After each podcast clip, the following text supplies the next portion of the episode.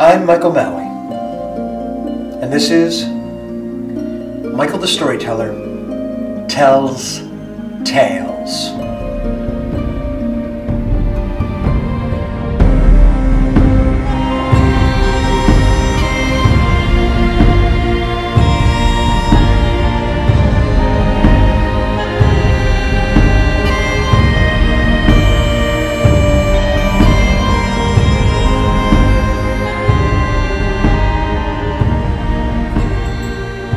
This is a story from Ireland.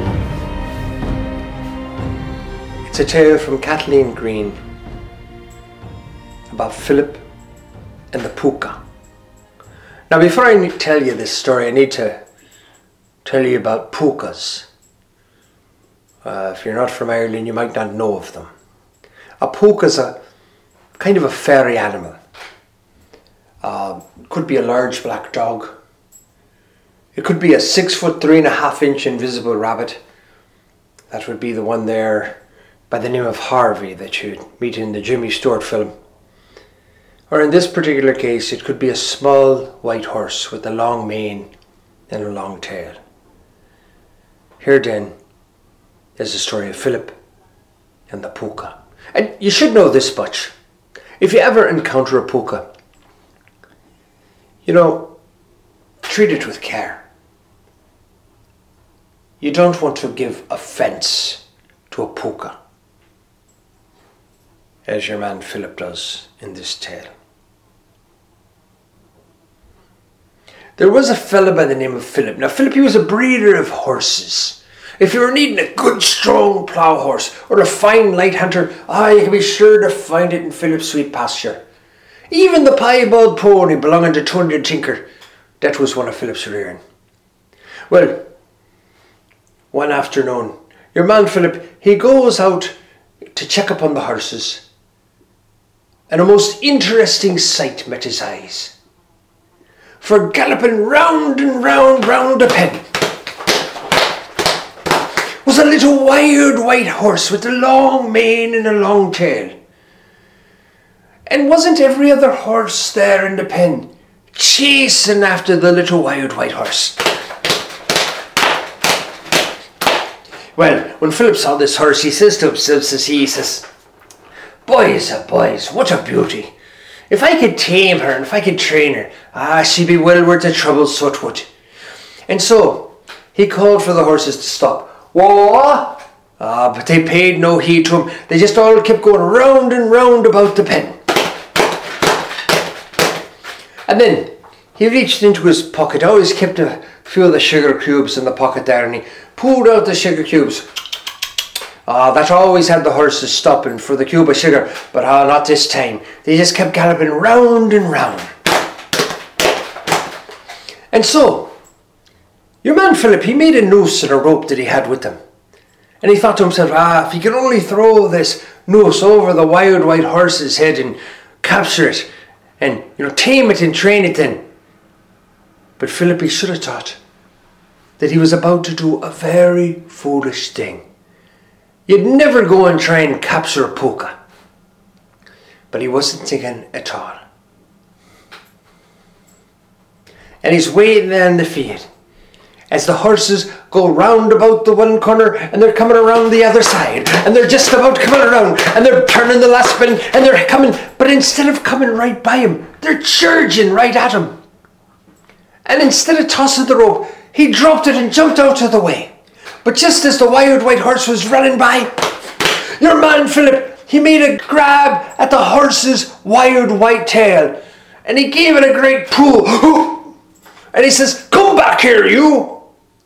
Oh my gosh, you'd never go and pull the tail of the Pooka. But there he goes, and he pulls the tail upon it. All four legs left the ground. And when that horse came back upon the ground, it went scampering off. And your man Philip, he just had the tail hairs of the Pooka in his hand. Well, he's frustrated, disgusted with himself. And he goes into the house. And he goes in the door there. Now the wife Maureen was not nearby. She was there in the kitchen making the bread. But his mother-in-law, Maureen's mother Agnes, was sitting there by the turf fire in her wheelchair. She has the bad rheumatism, you know. Well, when she sees the son-in-law Philip coming in, she goes, "Ah, oh, Philip, what's that you have in your hand?" Him having the tail hairs of the pooka, the wild white tail hairs. But he says, "Ah, nothing of any importance, mother." And he sets the tail hairs down upon the table and he goes out the other door. In very bad mood, very bad spirit altogether. Well, Maureen, as I said, she was there in the kitchen making the bread. Kneading the dough, kneading the dough, you know, leaning into it, you know, really turning the dough there. Well, she finished that up and brushed off her hands and she comes into the other room there where the mother Agnes is sitting at the table. And she sees, she sees the horsehair there. And she goes, "Oh, mother, I meant to tell Philip this morning to get me some horsehair so that I could mend that cushion of yours, and here he's gone and thought of it himself. Let me just get that bread into the oven and then I'll fix up your cushion." Now you see, in those days, a cushion was filled with horsehair clippings off the tails of the horse, you know, to make them soft. Well, she said, "Yeah, just let me get that bread into the oven and then I'll fix up your cushion, mother." And Agnes sitting there in the chair, she goes, "Oh, that'll be fine, dear. It's good to have a bit of support at your back when you're stuck in an old chair all day. Indeed it is." Well, Maureen went into the room and she put the bread into the oven. She came back in a jiffy there, and then she took those, she took those wild white hairs off of the table. She had the cushion there, and she goes and she takes the horsehairs in her hand and she goes to bend them. She goes to bend. Oh my goodness, she says, "Oh, mother, these these horses, these horsehairs, they're, they're harder than any wire. I, I, I've never encountered anything like it in all my days." And uh, finally she's able to bend them over once, and then with a great effort she bends them over a second time. She stuffs them into the slit of the cushion and she begins to stitch it up. After that she fluffs up the bit of cushion, sticks it behind her mother's back, and she goes, "Oh, there it is. That's, that's done for you, mother." And Agnes looks up at Maureen and says, "Oh, thank you, dear. That's comfort indeed it is." And Maureen says, "Ah, oh, I'd best go back and check on the bread." And she goes back into the kitchen. Well, after that, your man Philip comes back into the room. Now, mind you, he has no idea what's happened there with the cushion and the horsehairs. And he's still in bad spirits, but he sits down, gets the newspaper out, opens it up, and begins to read.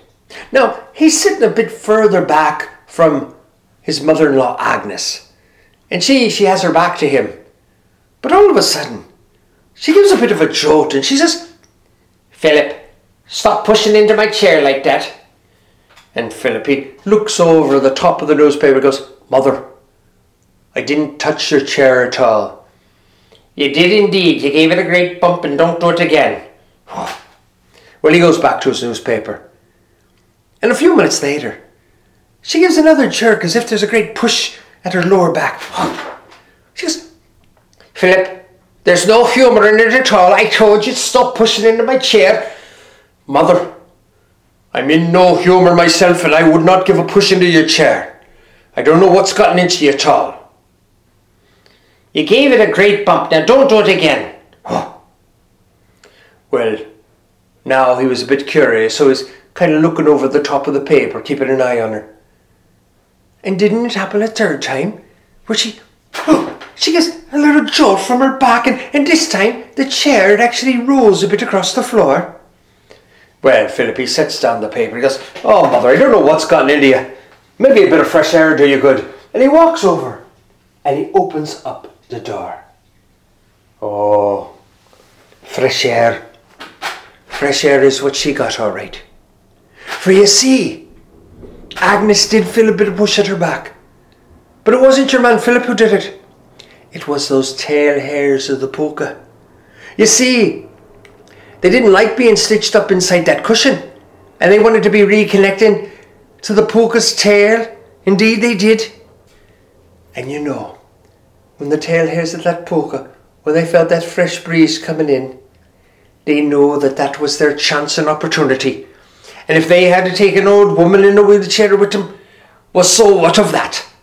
So when that door opened, all at once, Agnes's chair went barreling out the door, and, and there went flying. Oh, Philip could hardly believe his eyes. And he saw uh, the mother-in-law. Her two eyes were as big as round saucers, and her mouth was in a great O as well, and oh, and off she went through the door. Philip, he ran up to the door. He stood there. He stood there in the archway of the door, and he could see Agnes flying away out of sight, down the road, with a pile of dust flying up behind her. Well, of course, Maureen, she heard all the noise. She came rushing in from the kitchen, and she goes, "Oh, Philip, Philip, what's, what's, what's happened to my mother?" And Philip, he reported truly, he says, "Oh, I, I, I've got, I've got no idea, Maureen. I, I, I was just sitting here. I opened the door, and all of a sudden, your mother, her eyes, they get, they get wide as saucers. Her mouth is a great big oh, and oh, and she goes flying out the door, or right upon the wheelchair, and then she goes flying right out of sight, and she goes, oh my goodness, how could such a thing happen? I, I've got no idea. I, I was just sitting here. She kept complaining." Uh, Uh, about this push at her back, but I thought I was doing it, but I was doing nothing to her at all, Maureen, I swear. I I, I, I, I swear upon my own mother's grave, I was doing nothing to her at all. Oh, Philip, and I, and I had, I, I just restuffed her cushion with those with those tail hair clippings that that you had got for me from from one of the white horses. I got you no tail hair clippings. Oh, no, indeed you did, husband. They're, they're right there on the table. Oh, no, those those came from a little wired white hare with a long mane and tail, and and they looked at each other, and Maureen and Philip, they put their hands to their faces, and they both said at the same time, "Oh, the Pooka." You can try it yourself. "Oh, the Pooka." And now they both understood. This is had to do in some way or another with the magic of the Pooka. And Maureen, she looked at the husband, and Maureen spoke, and she said, "Philip, Philip, you've gone and lost my mother. I don't care if she's gone to the other side of Ireland. I don't care if she's gone to Tír na nÓg. You go and find her." And Philip says, "Oh, no, Maureen, I, I won't be going to the land of the Shea, the land of the fairies. I won't be going to Tír na nÓg, but I will find your mother. But, but look, it's, it's getting dark outside the now.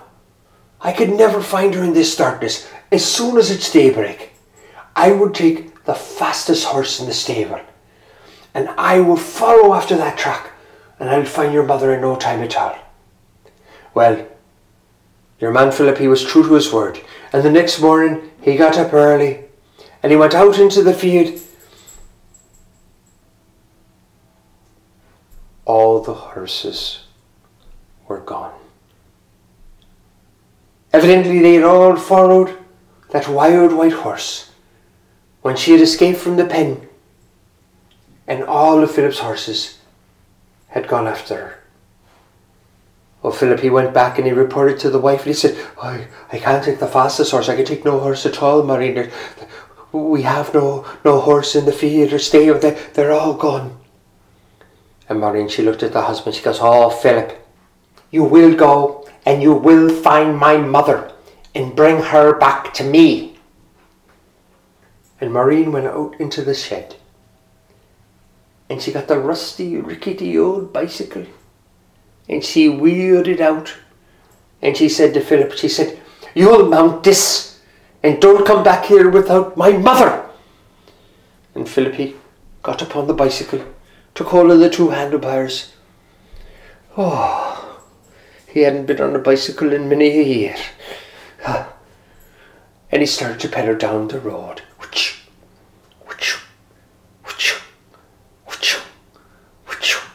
Well, he stopped at the garage because the tyres were quite low and he needed to get them pumped. And he began to pump up the tyres. And as he was pumping the tyres, the man at the garage says, "Oh, Philip, your wife's mother. Gosh, I saw her early on the road this morning. And what was that thing she was driving? Some sort of a motor chair with a, with a silent engine hidden in it." Philip gave no answer in turn. He just sighed again. "Oh, you could sigh with me if you will." Oh. Mounted the bicycle, got hold of the handlebars, and went down the path. He was not long when he came upon Tony, and Tony was there in his in, in his pony cart. And Tony called down to Philip, and he goes, "Ah, Philip, you know, I saw your your your wife's mother, and she was she was early on the road, and, and you know, my pony she'd and, and, and tried tried to chase after that, that, that travelling chair or whatever it is she was driving, and you know, my pony, she, she was trying to follow after it. I had the hardest of times to get her to stop, and she could never have caught it anyways."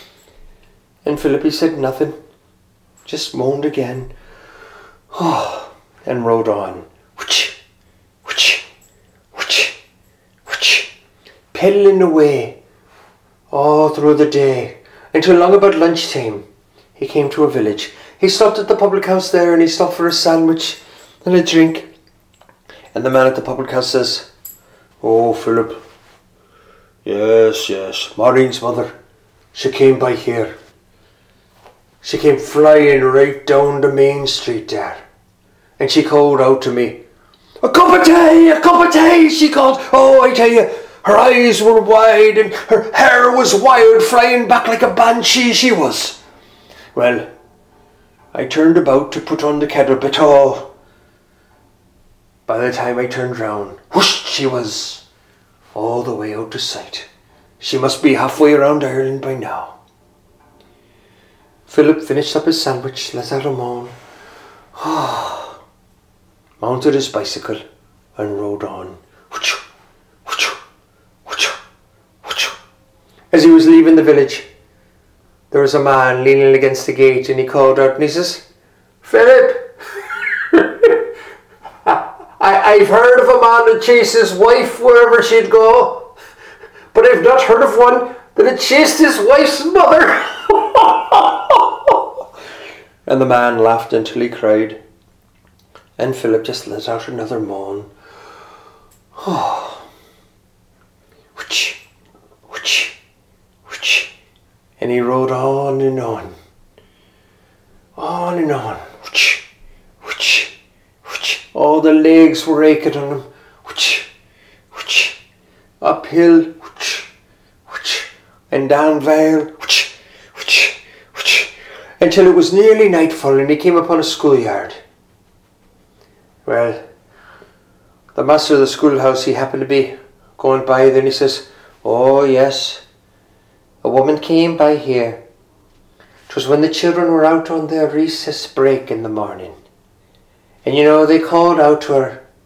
She waved at them, and they all gave a great cheer. Ah, but that was many, many hours ago." And Philip just said, "Oh." He got off of the bicycle.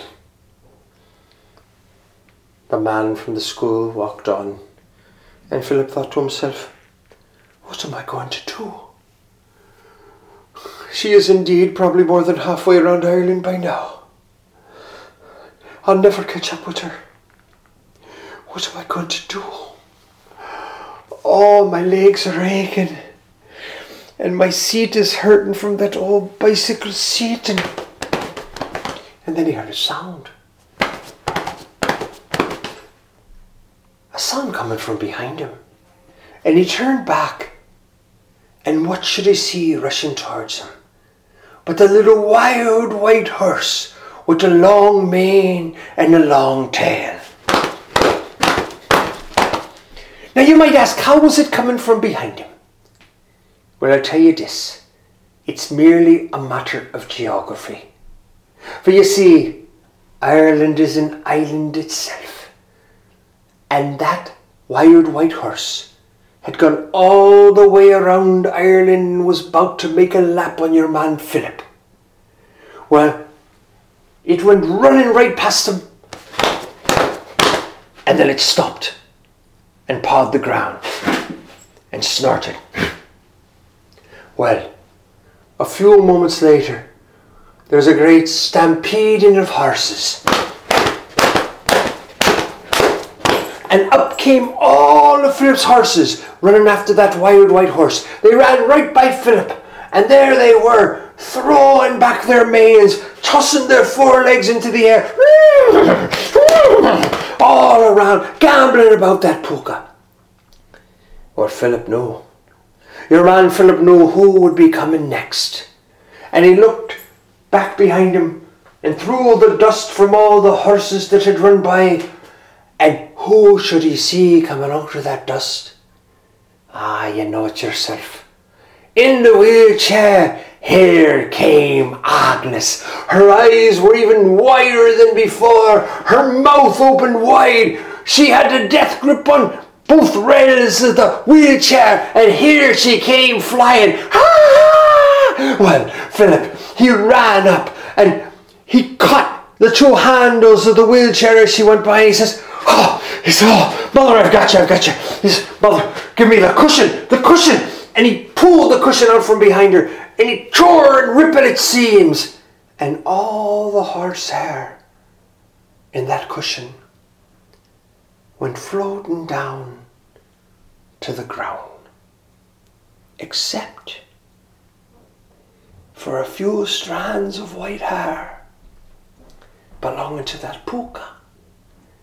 And they floated and sailed through the air until they rejoined themselves to the Pooka's tail, being as they were magic.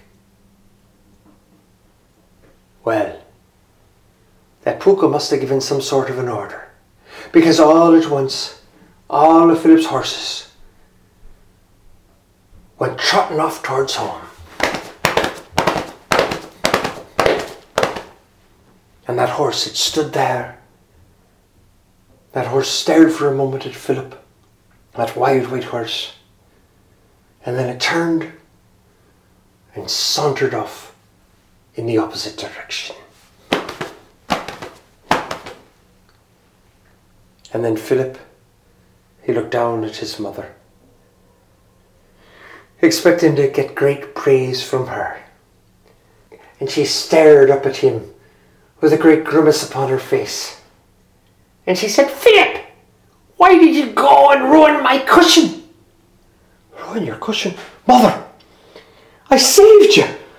I saved you, haven't I? I saved your life. The, the, the, the cushion that had the tail hairs of the poke in it. Save me, huh? I was having the time of my life. I've never seen so many sights in just one day. And all Philip could say was, oh. And now here he was a hundred miles from home, and he has to get his wife's old bicycle and his mother in a wheelchair back to home. Now, I don't know if you've ever tried pushing a wheelchair with just one hand. And I don't know if you've ever tried pushing a wheelchair with one hand and dragging along a rickety old bicycle with the other. I tell you, Philip's knees and ankles and legs were going this way and that. And it took him two weeks to get on home. And you might think that the tail ends there. But when you're pulling the tail of the Pooka, there's no telling where the tail might end. For you see, Agnes might not have a magical cushion anymore. But she had a son-in-law. And from that day to this, it's been his job to push her wherever she wants to go. Oh, says your man, Philip. And that's a story. A story from Ireland by Kathleen Green. The story of Philip and the Pooka.